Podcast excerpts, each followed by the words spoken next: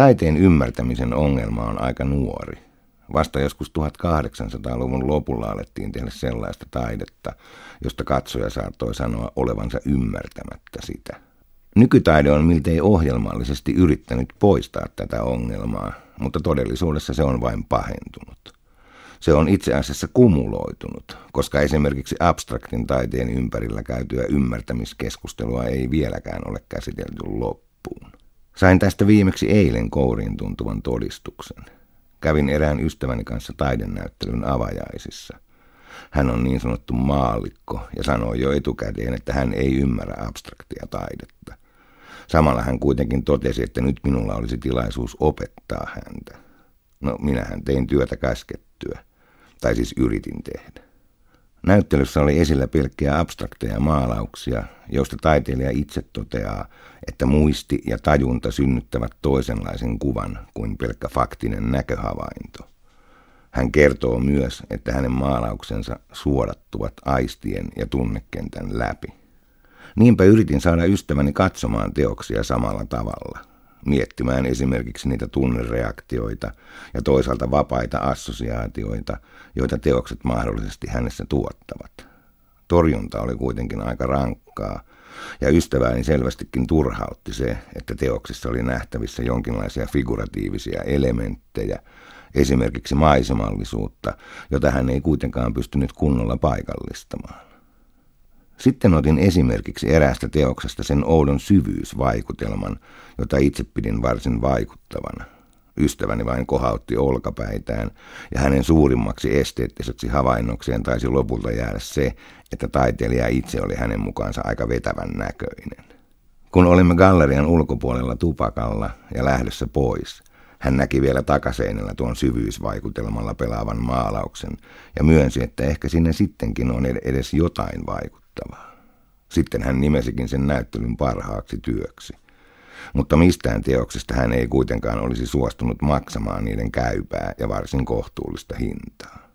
Niiden ihmisten lisäksi, jotka kokevat olevansa ymmärtämättä taidetta, on paljon sellaisia ihmisiä, jotka kokevat olevansa ymmärtämättä, mutta silti antavat ymmärtää ymmärtävänsä. He siis teeskentelevät.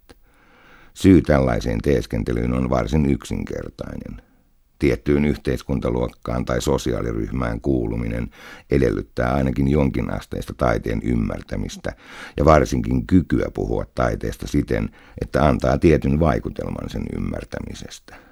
Taide toimii siis esimerkiksi esteettisten kokemusten tarjoamisen lisäksi jonkinlaisena sivistyksen indikaattorina. Kaikki tämäkin oli jo tuttua 1800-luvun lopulla.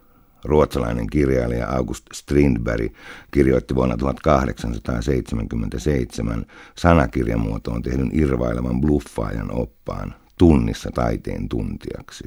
Ja silloin osattiin esimerkiksi käyttää ilmaisua tietty varsin vakuuttavalla tavalla. Näin Strindberg. Tietty, yksi tärkeimmistä sanoista, koska se kuulostaa varmalta eikä velvoita mihinkään taulun tietyt värit tai linjat, osat ja niin edelleen muistuttavat. Vaaditaan tiettyä nerokkuutta siihen ja siihen seikkaan. Tietyssä mielessä valaistus, hahmottaminen, väritys eivät ole riittävän selkeitä. Haluamme erityisesti kiinnittää huomiotanne tämän sanan rajattomaan käyttökelpoisuuteen. Strindbergin ajoista ei mikään ole yli sataan vuoteen muuttunut. Esimerkiksi sanaa tietty käytetään edelleenkin aivan samalla tavalla kertomaan jotain, mitä ei oikeastaan osata kertoa.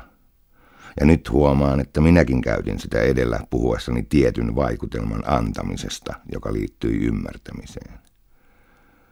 Kun on vuosien mittaan katsonut tarpeeksi taidetta ja kuullut siitä, mitä moninaisinta puhetta, on aika helppo puhua sujuvasti kenen tahansa kanssa taiteesta ja puhua melkein mitä tahansa. Minä olen saanut tehdä tätä leipätyökseni jo varsin pitkään, mutta kohtaan silti edelleenkin erilaisia ymmärtämisongelmia. Ymmärtäminen ei käsitteenä ole ihan yksinkertainen asia. Voin esimerkiksi ymmärtää teoksen sisällön monellakin tasolla, varsinkin jos taiteilija on kertonut jotain tavoitteistaan – mutta toisenaan minulla saattaa olla ongelmia ymmärtää sitä, että miksi ihmeessä taiteilija on kokenut jonkin teoksen esille laittamisen tai sen aiheen ylipäänsä kuvaamisen arvoiseksi. eikä kyse ole välttämättä siitä, että teos olisi varsinaisesti huono. Joskus olen tällaisessa tilanteessa ihan ymmälläni, mutta minulla on toisaalta retoriset keinot siitä selviämiseksi. Voi myös ajatella, että on olemassa sekä sellaista taidetta, jota pitää kyetä ymmärtämään, että sellaista taidetta, jonka vastaanotossa ymmärryksellä ei ole varsinaisesti mitään roolia.